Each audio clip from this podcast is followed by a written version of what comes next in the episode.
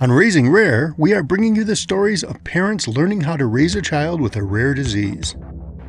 Our co hosts, Sanath Kumar Ramesh and Brittany Ratke, parents of rare disease kiddos who have very different situations.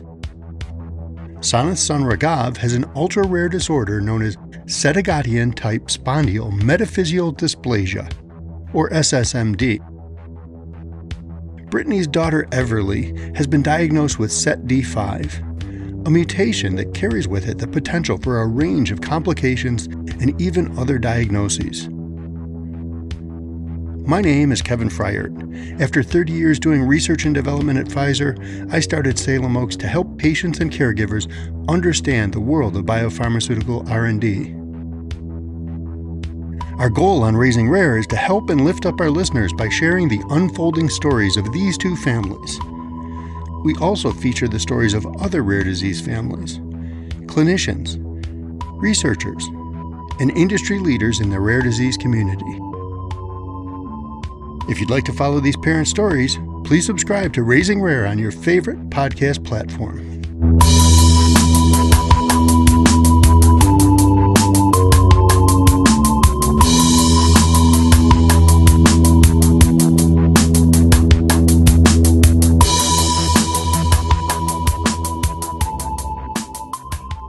Welcome back to Raising Rare. Today you're going to hear from a very fascinating guest.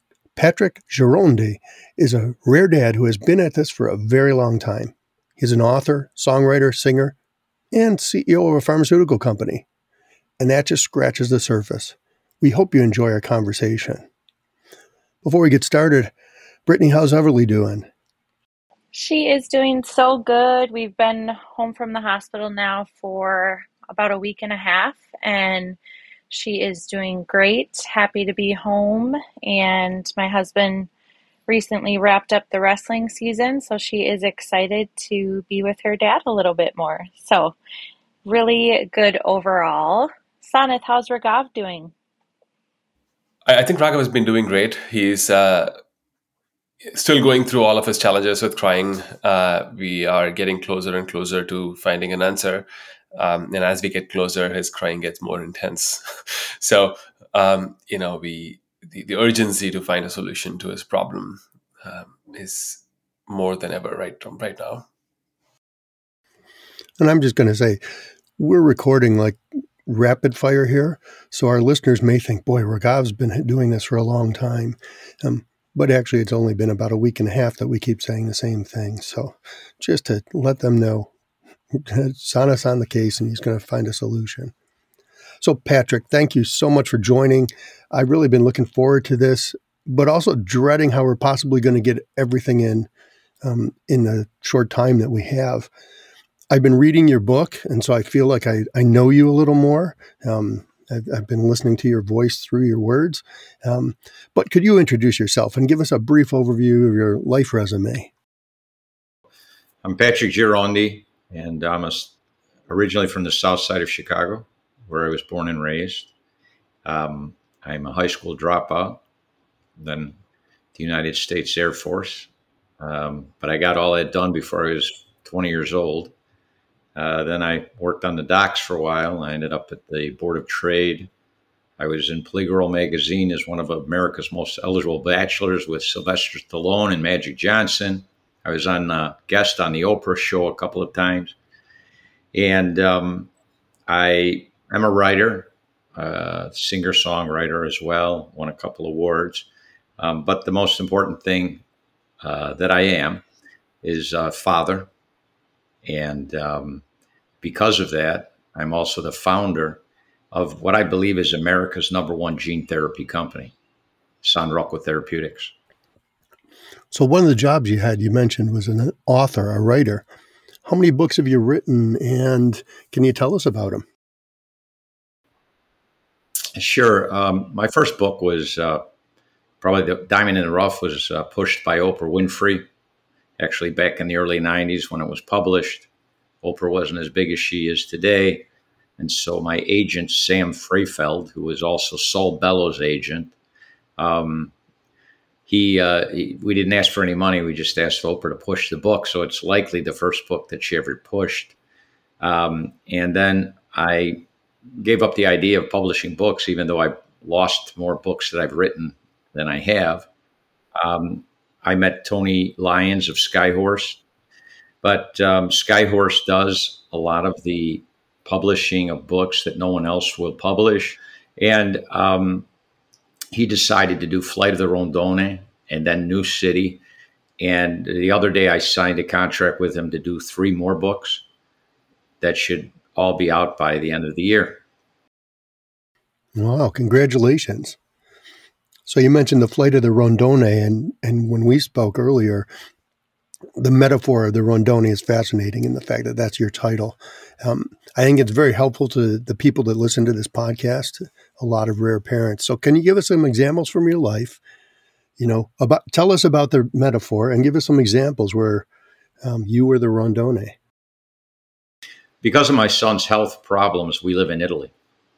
Um, and that's because initially he was on experimental medicine, which obligated him to be in a hospital.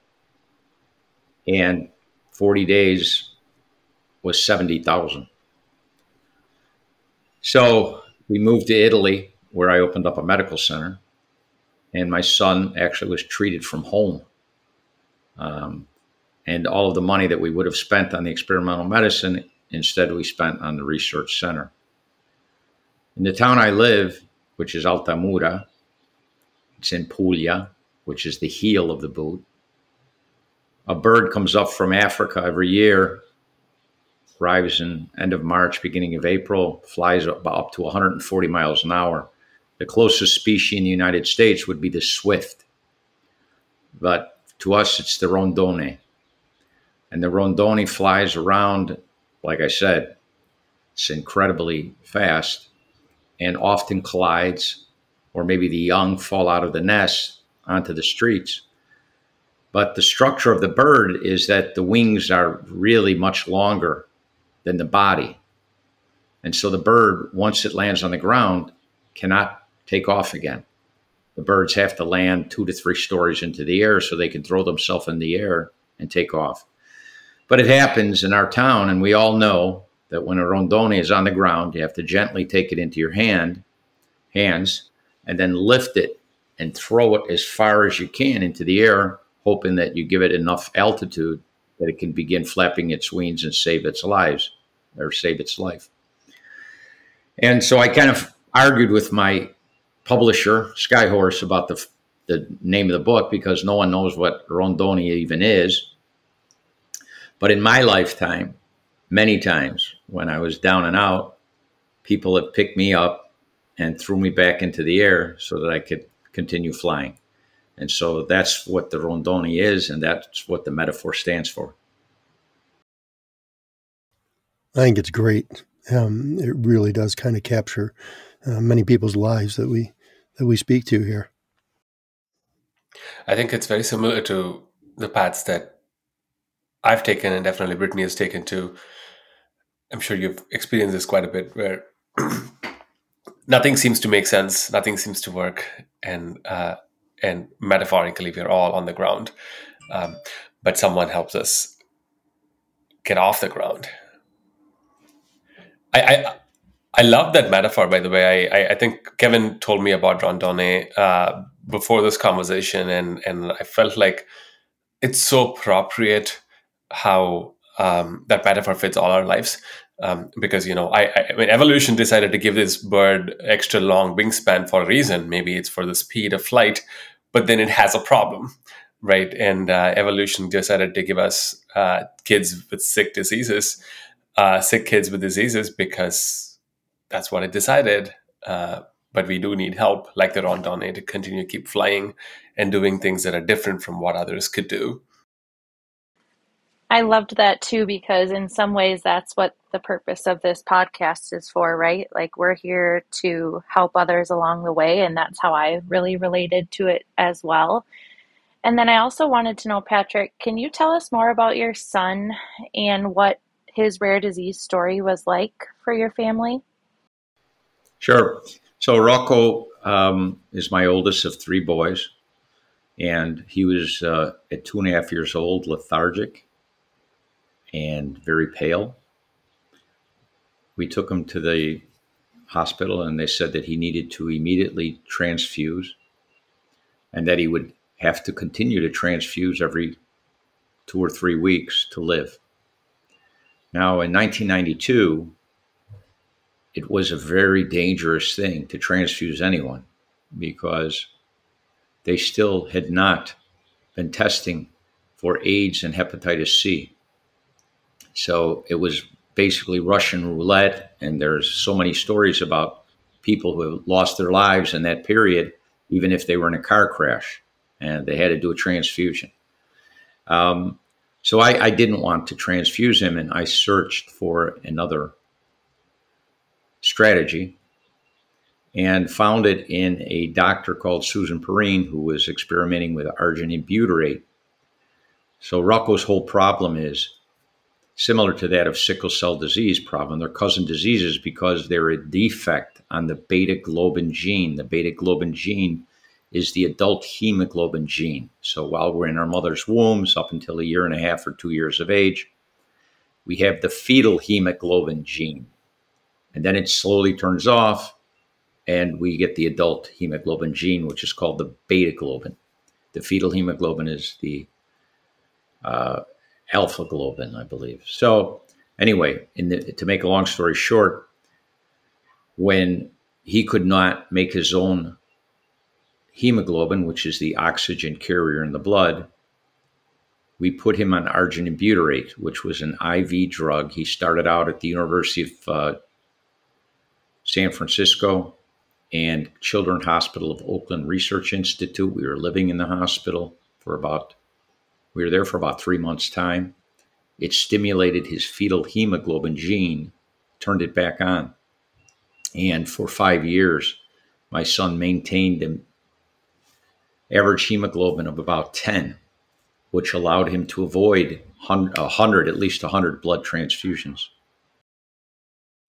That's incredible.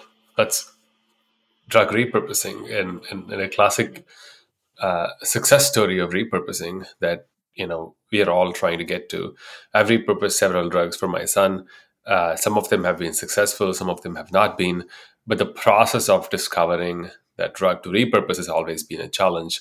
So I, I'm curious to learn more about how you found this doctor and and and if you even remember how the how they had found that drug uh, that they wanted to repurpose. All right. So I didn't graduate from high school, didn't never read much of anything. When my son was diagnosed, I started reading everything. And um, the biggest, you know, um, aid is PubMed.org, which is the uh, United States Library um, of medical articles. And so you're able to go into PubMed.org and put in your particular query, and articles just pop up and they're in chronological order. And uh, that helped me incredibly. So I was able to find Dr. Susan Perrine, who today is at Boston University.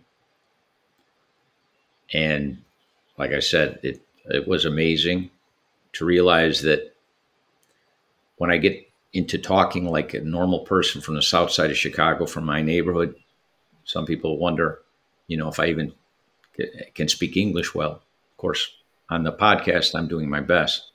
Um, but I didn't read anything. And then PubMed.org saved my life, and meeting Susan Perrine saved my son 100 blood transfusions. So, for any parent going through this, my advice is all, and I've now I've dealt with hundreds of them literally. Um, the best advice I have, particularly in the healthcare in the United States, which has gone from being a service to an industry, um, and so that you'll very often have doctors giving you the wrong advice, and not because they want to, of course. I, I, at least most of the time, I believe they don't want to, but because they're obligated by some crazy protocol. Um, and it happens more and more as the industry takes a hold of healthcare. Um, so every parent like you, Sanath, you have an intelligence that's incredible. That you know, our lifetime is barely scratched, and you have imagination. And more and more parents of children with problems needs to use, need to use their imagination and think. And Believe me, I thought for hours and hours and hours because the obvious solutions just weren't the solutions. And I'm sure it's the same for you. That's very fascinating. I, I think uh, when I got started in this journey, uh, like you, I was reading a lot on PubMed, um, and I uh, credited my ability to understand science a little bit to my brief stint in, in a bio bioinformatics lab, uh, and then I saw other parents kind of doing the same, and and and now I'm convinced that science isn't as actually hard as as everybody makes out it to be, um, especially when you have the drive to solve and save our kids i think science just becomes accessible right? And and now i'm convinced that people are just not working hard enough to understand science um, and science is inherently understandable. Um, your your story is just reinforcing my um, f- change of fundamental belief i guess uh, in, in that if people have enough drive science is just available for them. Yeah. I mean, um, I would agree 100%. And I'm probably the luckiest guy in a certain sense to do what I do because when I was a kid, I was a shoe shine. And when you're a shoe shine, you have to become streetwise because you have to remember the bars you get thrown out of. You have to remember the guys that gave you a crack instead of a quarter. You have to remember the bartenders that might humiliate you, the bartenders that give you a bag of potato chips whenever you go in there. Um, you have to watch the street to see if there's no kids out. It might mean the bullies are out there waiting for you to walk by with your box and grab your money. But there's a whole lot of things that enable a young person, young man, um, to be able to use his mind. You're forced, in a certain sense, survival forces you to use your mind. And Today, in a lot of ways, um, maybe because of the computer, maybe because we're no longer street people. You know, a lot of children today are just born and raised in their homes on their computers, um, or in organized sports. But when I was a kid, there was really nothing organized. There certainly was no organized sports. So you lived on the street. And for that reason, I think I'm better apt. I'm, I'm more appropriately trained to do what it is that I do, which the old days we would say thinking outside of the box. And today, every parent, particularly when their child is challenged, and it could be obesity, but whatever it is, the parent, more so today, needs to use their imagination, use their intelligence, use their discipline. So Sanath, I actually will pray and send my best, warmest hopes to you because you're a little younger than I am. And when I was figuring out in the 90s what would save my child, medicine in the United States was far less detrimental than it tends to be today. So your job, in my opinion, is much more challenging than mine was and, and, certainly I don't have the the street smartness that that you have, and I can say that with confidence because um, I've, I've, particularly thought about this a lot. Um, and up until a few years ago, I thought the whole purpose of my life was to go to a job, earn a living, and die. Um, and after my son was born, that changed, right? And now the world has opened up in, in many ways than than I could imagine, and that has given me at least the appreciation, if not the understanding, that there are other things, other ways of of of, of leading life than you know eight nine to five job and and going to sleep and then doing the same thing again the next day. Yeah, I mean, would you give your life for your sons? No, maybe maybe not. Uh, maybe not. No, because I I think um, I I don't I, have actually thought about that question, particularly, especially after my son's diagnosis. And I, I realized I don't have the right to take my life, and I don't have the right to decide what has to be done with another person's life. So, uh, from that standpoint, I, I, don't think I have the right to make that call. But would you dedicate, would yes. you sacrifice every meaningful thing in your life to help your son? 100% every right. every minute, every every every breath. So maybe I asked the question uh, too vaguely. Um, and so that's what you have to remember every minute.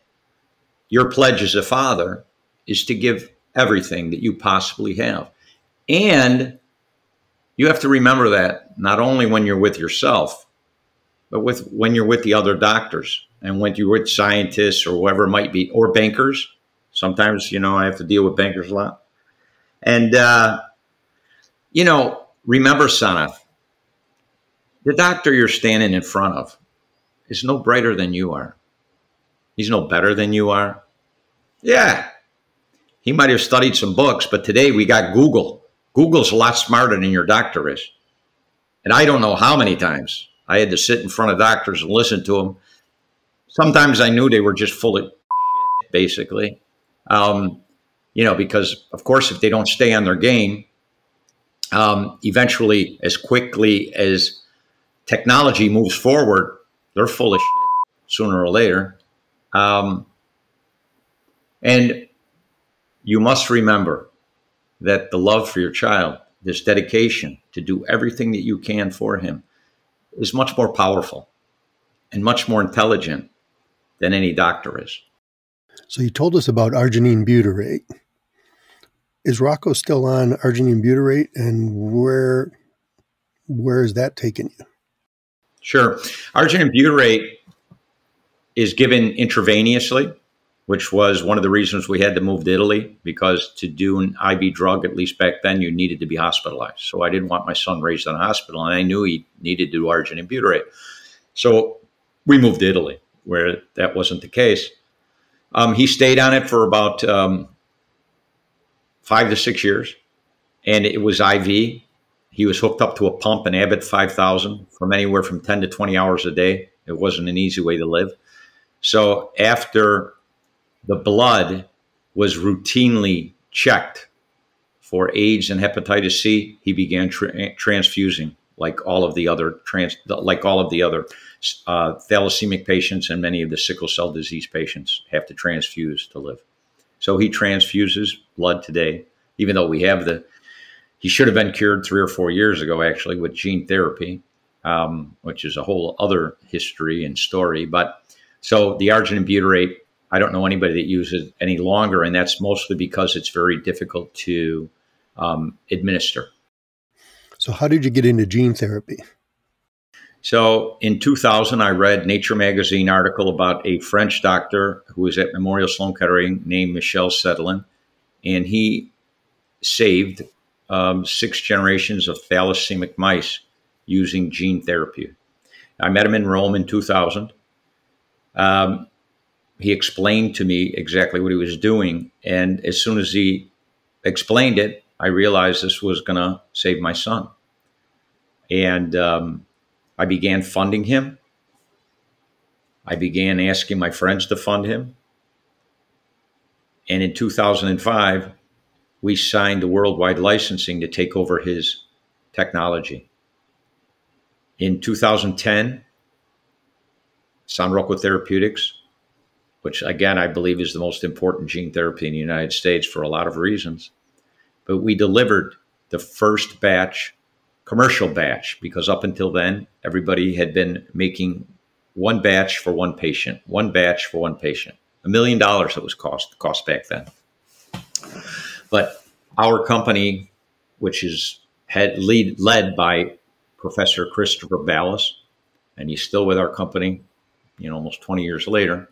Um, he devised filter a filtration mechanism and a way to filter, etc and Michel Sadelain, Isabelle Riviere, etc. We worked very hard, many researchers, and we were able to make, to produce enough medicine for 10 up to 10 patients for about 1.3 million or 130,000 per patient. So it was the first time a company came up with a commercial batch. In 2010, of course, nobody realized what the company could have been worth and what this product was going to be worth. And it was sabotaged by Bluebird Bio, Third Rock Ventures. We realized that in court documents, but not until 20 years later, 10 years later, of course. But my my company had invented this salvation for thalassemia and sickle cell disease patients. And today, Bluebird Bio is approved to treat patients at $2.8 million per patient, a price that no one will ever pay. I don't care what anybody says. And in fact, they haven't treated any patients. But they're using our product. We're now suing them for patent infringement. I doubt that as a company they're ever going to make it. I would like them eventually to be criminally prosecuted for what has happened.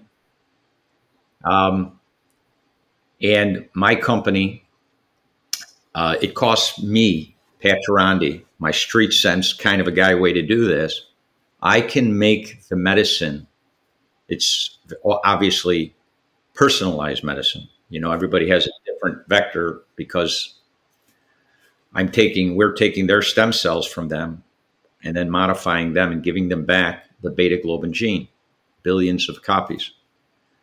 I can get this done for under $300,000 a patient. Now, we have always said that we would charge 700,000 per patient and then the more patients we could move down, the more um, that we could uh, make the product more efficient, move down. I've been to India many times. India actually has the world's largest thalassemic population. I've been there many times. Um, patients and doctors and researchers. Uh, but we can sell the product, and we believe it's safer because we use the wild type beta globin gene where they use a mutant gene. And that's why I said our company is the uh, most important American company, at least, uh, for gene therapy because we'll be offering a better product at $2.1 million cheaper per patient than the only approved gene therapy for beta thalassemia and sickle cell disease at the moment. That's fascinating. I'm very interested in. I, I, think a couple of lines of, of, of directions that we can go from here, but I'm very interested in how you think you can offer it for cheaper. So I, I, I know that probably there is a lot of inflation of costs going on at big pharma or or, or, or, like more established companies, right? But then my investigations into the actual act of manufacturing gene therapy, uh, and again, I, I, was talking about in vivo, so I don't know about the ex vivo gene therapy that you're talking about. But my investigations um, made me believe that the cost, even the cost price of less than a million dollars of manufacturing is going to be hard. So I'm curious to understand how or what allows you to be cheaper. Like I said, in 2010, we were able to manufacture enough of the therapy for 1.3 million at City of Hope. City of Hope put it together, but our researchers and Michel Sadelain at Memorial Sloan Kettering, basically, he's the guy, by the way, he's the big guy um, we're able to make this happen. So filtration technology of more efficient way to process it. It's just like Coca-Cola. I think was founded around 1890, but the Coca-Cola made today is you know much easier to make, much more pure, et cetera, et cetera. It's the same kind of thing. So we can do everything for under three hundred thousand dollars per patient. Well, when you're paying all of the CEOs and all of the other Cs because if you're the CEO's compensation package is 10 million, well, then the other C's around him compensation is 5 million. Before you know it, basically what's going on is that the American public are being robbed by the American executives. It doesn't take cost that much money to run a company. My pro, my my uh, salary is one hundred fifty thousand dollars a year, and I never took one until two thousand and twenty one. Um, and at the end of the year, I write checks back to the company for what I believe that I shouldn't have charged on my credit card that wasn't directly related to research. So that's the biggest answer. And when you go and you have the funds, because we need funds, so the fund developers are in cahoots with the CEOs and the CFOs and the CMOs and all of these C's. They're robbing the American public. They're robbing and they're killing patients, by the way, with their greed. They try to tell you that you need a billion dollars to get a product to market. You can make gene therapy for under 300,000 per patient. And I believe within 10 years, we'll be able to do it under 100,000 per patient. And I'm looking forward to offering our product in India and Tanzania, which I've traveled to many times. I, I was always wondering if, you know, if you could manufacture cheaper um, and potentially faster, I guess. Uh, that is a competitive advantage in the market, right? Like t- typically, if you have a product that is too expensive and another competition comes in that is cheaper and maybe better, uh, then the standard economic model says the market forces would push you down uh, and, and in, into the cheaper and more effective product. So I was always wondering what stops companies or products like yours from either moving fast and offering it to patients, or if you cannot do it yourself, make the technology freely available or at least available at a low cost the technology itself to someone that has the means and the abilities to actually you know capitalize on the efficiencies that you have developed. Uh, so i wonder if you have some perspectives on while the rest of the ecosystem is slow and and expensive can you race farther ahead than them just simply using your price and efficiency as a competitive mode i was lucky so i had some money right i told you i was oprah winfrey show rags to riches all this crap so i i you know and like you i'd give everything you know so i had some money and then i was joined by john walton walmart so the Walton family, John and Christy, his wife, John's no longer with us, unfortunately. Great guy, by the way. Um, they had a problem with their son, and um, they lived in fear that the disease would come back. And arginine butyrate had an application in their son's disease, so the Waltons came in and they invested 20 million uh, back in like 1995 to 2004. We were partners, and then in 2004, right before John died, I think I think he died in four or five. He handed the whole company with all the patents to me, everything. And I was able then to use that as my platform, as my foundation to go raise other funding. So you're right. Um, you do need money. Um, and you need integrity, people with integrity. And that's the problem that I kind of think sometimes I say it was after Gekko said in the movie, greed is good that we kind of almost started believing that. So today you have a shortage of integrity and you have a, uh, a, a, real excess of greed. But you need good managers, managers with integrity um, and honesty. So I was lucky that I had the seed money. And then my friends put in money and the Walton family put in money. And then I was very fortunate to find honest researchers and doctors. And in the end, I was blessed to have the street sense to be able to understand the difference between the honest researcher and the dishonest researcher, the honest doctor, the dishonest doctor. Um, and very often you need what the dishonest doctor has to give you and you have to go, you know, go for it. But um, I was just blessed and I really do believe that as stupid as I am, and I'm pretty stupid. I mean, I'm you know, there's nothing um, exceptional about me. And you could go back to any of my grammar school and high school teachers and ask them, and they could tell you that I wasn't the sharpest knife, and am not the sharpest knife in the drawer. Um, I'm certain that almost any parent, you know, unless they have special needs themselves, um, could do better than I did, if if they realize that. And if they'll go down deep, as deep as they can go, they could do better than I did. You could do better than I did. Um, and that's the biggest problem today is that none of us think any longer. You know, we don't take that hour out and really think deeply because we've got Google and then we've got the television set and then we've got a book and all of that. But I just think that the average parent has the intelligence and the imagination to make a difference in th- their child's lives, no matter no matter what. I'm so fascinated by all the work that you've done so far. But when you were talking about some of the relationships and the mentors and the researchers that you were able to get on your team. Can you talk to what that looked like and how you sought out each of those individuals? Because we're so early on in our daughter's journey, um, looking for research, looking for the funding, that we're kind of in that process where we need people to back us up and support us. Can you just talk about how you went about that and how you found those people in your life and your journey? I was driven to arginine butyrate by the need to not transfuse my son. And that pushed me to just study and read and talk. And I was able to discover Susan Perrine and arginine butyrate. After that, I needed funding. And like I said, I was lucky I had money, and that was a seed money, but it wasn't enough. I needed further money.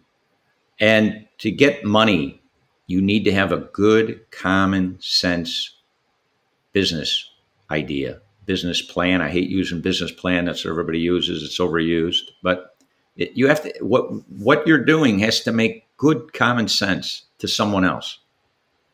And unfortunately, for example, thing that I've discovered, when you go to some of these larger research institutes, any of them, by the way, you'll discover that they charge overhead. So if you have Dr. Jones, and Dr. Jones is at Georgetown, and you want to write a check to Dr. Jones because he is doing research for you, and you give him a check for $10,000, you'll unfortunately figure out eventually that Georgetown is taking anywhere from 70 to 80% of Dr. Jones's money and they're putting it to overhead. So you wrote a check for 10,000 and Dr. Jones got 2 to 3,000. Well, I, I figured that out real quick. So I stopped writing checks to Dr. Jones and I said, Dr. Jones, what is it that we need here? And he would say, Well, it would be great if we could get this special um, machine that sells for $40,000 that we don't have in our laboratory. Oh, is that right? Okay. So I figured out a way to buy the machine and then borrow it to the laboratory. Here, Dr. Jones. On the back of it, it says owned by the Girondi family, but you know, you don't worry about it. You just use it whenever you want. Or Dr. Jones might say, well, you know, what we really need is we need plasmids. And uh, the best place to get them probably would be Aldevron. Um, so these are the plasmids we need. Oh, fascinating. I would get a hold of Aldevron myself and I'd have them shipped. Now, I know the big research people don't want you to know this. And in a sense, I guess it's hurting them. Um, that's how I got away without this paying the 70%, 70 to 80% tax. And one thing I would like to tell you, my friends, that there's a big difference between a not for profit and a non profit. So when you take nonprofits, nonprofits, as many of our research institutes are, you'll discover that that nonprofit CEO is making five, six, seven million dollars a year. So I look at it that that 70 to 80% tax isn't fair because it's going to cushion the envelopes that are going to all of these C's at the top of the nonprofits. Now, not for profits is different because they're not allowed to make profits. But today, if you look at a lot of the big nonprofits in the health industry, you'll find that they're making hundreds of millions of dollars in profit a year and that their executives' uh, compensation is very often into the millions and sometimes tens of millions of dollars. So that's the problem with why research costs so much. And using our imagination, we can figure out ways to do, to get around that. And one of the ways is by directly working with the investigator or the research themselves, so that you understand that 100 cents of your dollar gets to him. I think that the creativity you show to work in the system is is fantastic, and I think that that's very inspiring to people to say, "Wait, there there might be a different way." You know, I don't have to follow. And so, I just think it's it's fantastic to hear that and and hear how you've you've gone about that. But do you have any things, any last things you'd like to to leave with our listeners? Because we're just about out of time here. You know, some people call say God is nature. Some say God is Allah. Some guys say God is Jesus Christ. And boy, I've had to deal with all sorts of patients and all sorts of religion. Um, but in the end, whether it's nature or it's God, we're all sewed together by that common, common thread of love. We are all connected by love and caring about our family and our friends. And that if you use your intelligence and seek out that imagination that you have in you, you're going to be able to come up with resolution often and solutions for things that you never thought that you could. Now, I put together my music and my books.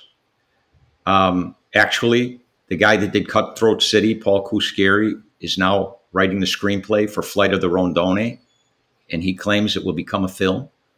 Maybe it will, maybe it won't. You never know. Um, but I think that people like you and me, Sanath, and Brittany, and Kevin, we've got to bundle together, you know, and we're going to help a lot of people. Again, we're all in this together. And that would be, you know, my last words and my advice to people who find themselves in the situation that we're in. So inspiring. Thank you for spending your time with us. I've already purchased the book. I cannot wait to read. Thank you for honoring me of, of that. And you'll know that anything that I get, all, you know, it just goes to research. I drive a 1996 Fiat in in Italy. In the United States, I drive a 2012 Sebring. Of course, both are convertibles because I have to have a convertible. It's like one of my idiosyncrasies, you know. Um, so no, I thank you. And you know, kind of like you, initially they'll ignore you, right? I mean, that's what happened with me. And Big Pharma, in a lot of ways, still ignores me. And as long as nobody listens to you, and as long as you know, raising rare product Rod podcast doesn't become a podcast with millions and millions of followers, they don't really care because nobody's listening. But after that, and slowly but surely, your podcast is gaining ground, and I'm honored to be on it. They're going to start listening, and then it's us arm in arm with people like us. And let's just forget about the big money people and forget about big pharma and big, big, big uh, NBC, ABC, and all of them who are owned anyway in the and by their advertisers. And, you know, it's us out there. And slowly but you, but surely, Brittany, Sanath, Kevin, we will make an impact. Well, thank you very much. Um, and our listeners, please don't forget to look for The Flight of the Rondone and the new book, New City. Thank you again, Patrick. Raising Rare is produced by Salem Oaks, empowering patients and caregivers to shape the future of medicine. CureGPX4.org is dedicated to finding a cure for SSMD. You can donate to CureGPX4.org on the Raising Rare podcast page or at CureGPX4.org. The SETD5 community is currently getting organized. We will let you know where you can donate soon. You can continue to follow Raghav and Everly's stories next time on Raising Rare.